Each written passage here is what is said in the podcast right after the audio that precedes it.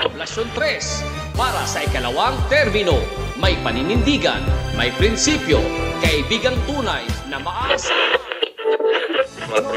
Manalo, muli natin iboto.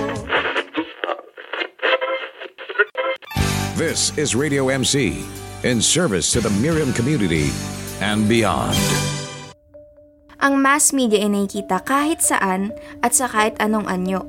Ngunit hindi natin palagi nalalaman kung gaano natin ito kadalas ginagamit. Tuwing umaga, madalas tayong nagbabasa ng dyaryo o kung minsan ay nakikinig sa radyo kapag tayo bumabiyahe.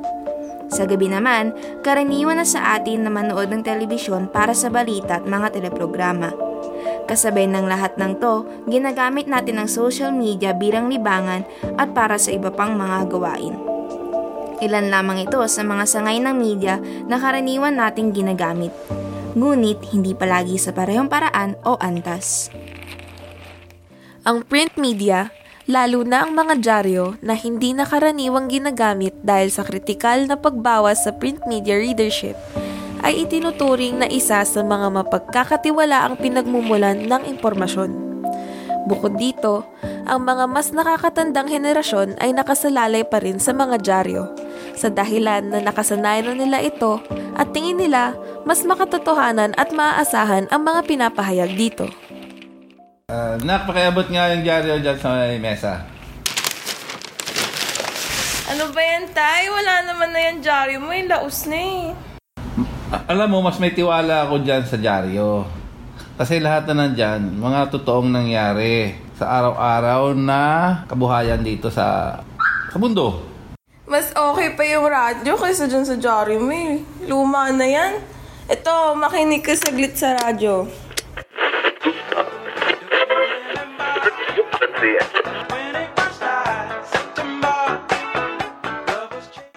Sa larangan naman ng radyo, ang estado ng radio listenership ay nananatili sa bansa. Ang FM bilang pangunahing radio band. Ang madalas na nakikinig dito ay ang mga millennial na interesado sa mga programang panglibang. Habang ang mga matatanda naman ay mas madalas makinig sa AM radio, lalo na sa umaga habang bumabiyahe dahil dito pinapalabas ang iba't ibang mga balita. At dahil malapit na rin ang eleksyon, iba't ibang advertisements ang inilalabas ng mga estasyon ng radyo na nakaka-impluensya sa mga mamboboto. Hinaan mo kaya radyo mo? Nunod ako ng TV dito eh. Lakas-lakas ng tugtog mo. Telebisyon ang isa sa mga nangingibabaw sa iba't ibang uri ng tradisyonal na media sa bansa. Ito ang pinaka nagagamit sa mga pamamahay.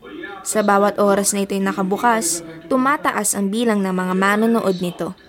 Sa kabila ng paglaganap ng social media sa bansa, nangunguna pa rin ang telebisyon sa dahilan na hindi pa umaabot ng paggamit ng social media sa iba't ibang probinsya. Mas pinipili ng mga sambahayan ang panonood sa kanilang mga TV.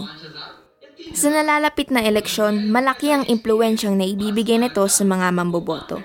Ang iba't ibang TV networks ay nagsasagawa ng mga debate para sa mga kandidato tungkol sa kanilang mga plano't pananaw sa mga issue na nangyayari sa bansa. Ipinapalabas din ng iba't ibang advertisement sa mga kandidato sa telebisyon. Dahil dito, mas nakikilala ng mga mamboboto ang mga kandidato at maaaring maging kritikal sa mga tatakbo ngayong eleksyon. Bakit ba kinakonsider na mass media yung online media na yan? Eh wala namang kinakatayuan yung social media na yan eh. Ano ka ba? Yan na yung uso ngayon. Yan na ang mas accessible. Konting swipe-swipe, click mo lang, nakukuha mo na information na kailangan mo. Eh hindi mo naman yan na itatago bilang ebidensya tulad ng dyaryo. Ano ka ba? Baka napakarami pang fake news dyan. May regulasyon ba yung mga pinapost dyan ha? Di ka tulad ng dyaryo, sinisigurado mo na bago i-print sa papel. Meron namang regulation dito, no? Ano ka ba? Pero, hay nako, basta ako sa online media ko. Doon ako kumukuha ng mga latest na balita at chika. Lost na yung dyaryo mo, sis! Ang paggamit naman ng online media at ng internet ay patuloy na lumalaki sa bansa dahil ito ay mas accessible at abot kaya para sa karamihan ng mga Pilipino. Sa katunayan, itinuturing ang Pilipinas bilang most social nation in the world na binubuo ng 41 milyong Pilipino na aktibong gumagamit ng Facebook na may edad na 18 hanggang 65 taong gulang. Pinapayuhan ng mga netizens na maging mapanuri sa mga nakikita at ikinakalat na iba't ibang impormasyon sa social media sapagkat may mga undecided voters na nagtitiwala sa mga pre-election polls at sumasama na lamang sa bandwagon effect. Bukod pa rito, sa paparating na eleksyon, nagkakaroon ng iba't ibang online media sites, blogs at pages na ginagamit sa pangangampanya ng mga kandidato at lumalabas din ang mga trolls na nagbibigay ng maling impormasyon tungkol sa mga kandidato na ito.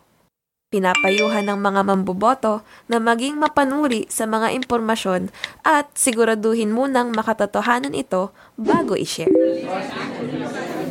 Oh my sis, yan yung guest host sa game show na pinapanood natin kagabi oh. Yung pogi.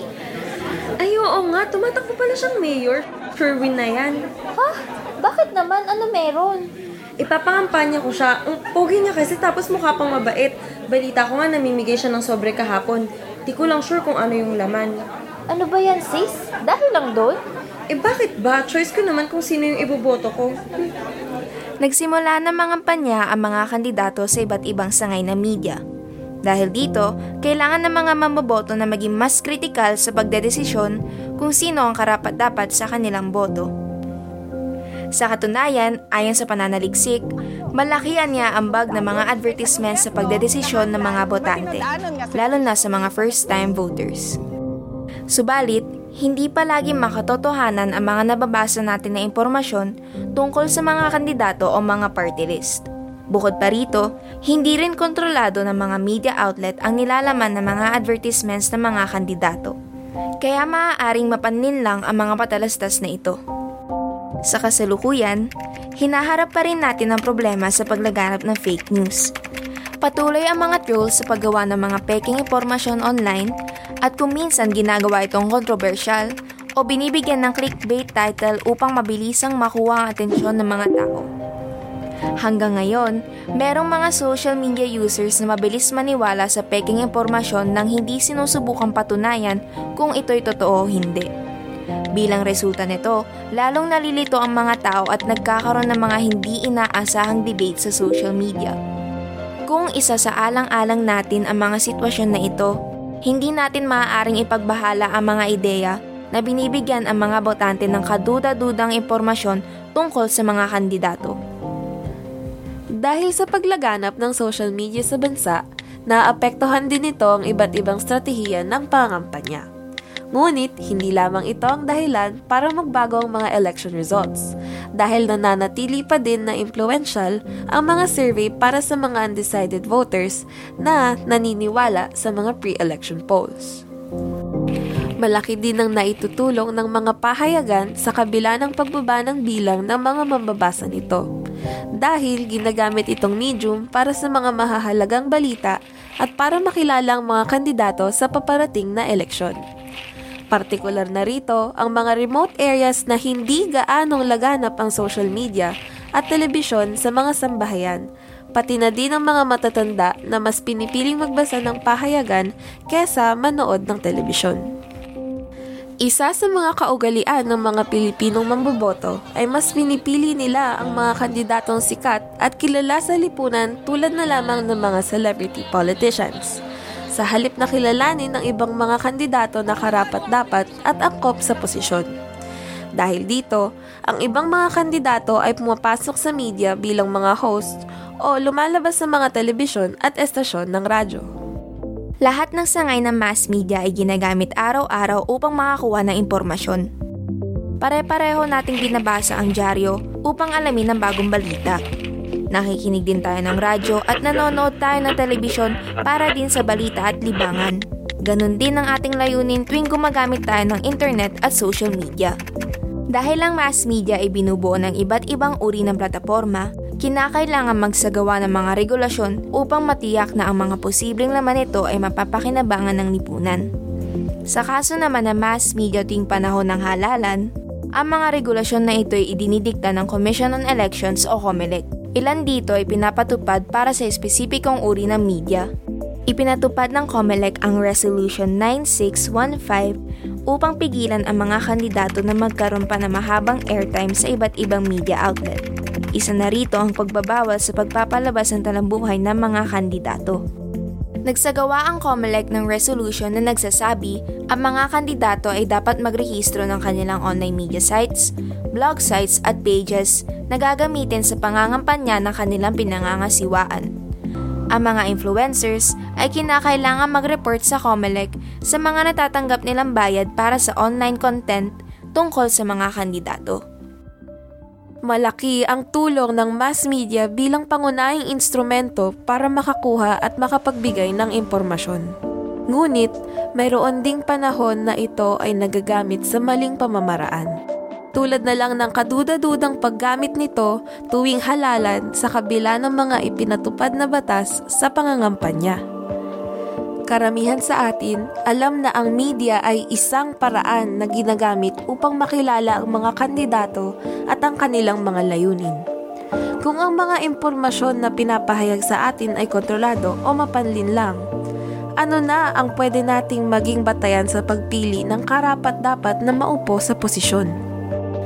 Tayo ay may karapatan na magkaroon ng makatotohanan na impormasyon. At para makamit ito, kinakailangan ng determinasyon mula sa taong bayan.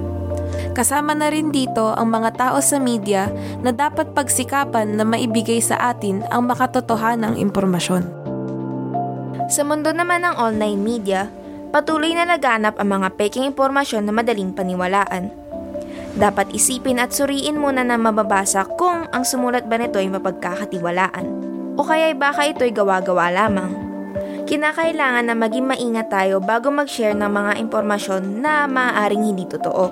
Ganito rin dapat ang sinasagawa natin sa iba't ibang sangay ng mass media, mapatelebisyon, print o radyo man ito. Tayo rin mismo ang dapat magturo at mag-impluensya sa isa't isa. May kakayahan tayo na mag-isip ng kritikal at dapat gamitin natin ito sa pagboto. Kung gugustuhin natin na maging responsabling media users at voters, dapat maging mas edukado tayo pagdating sa mga bagay na kaugnay ng eleksyon. Ang pag-impluensya natin sa ating kapwa ay maaaring magkaroon ng domino effect na talagang tunay na makakatulong. Tayong lahat ay binigyan ng karapatang bumoto, pero lahat ba ay nagbibigyan ng karapatan sa tamang edukasyon? Kaya ngayon, matapos ang lahat ng nabanggit, aming ibabalik sa inyo ang tanong. Botante, Saang mass media nakadepende ang boto mo?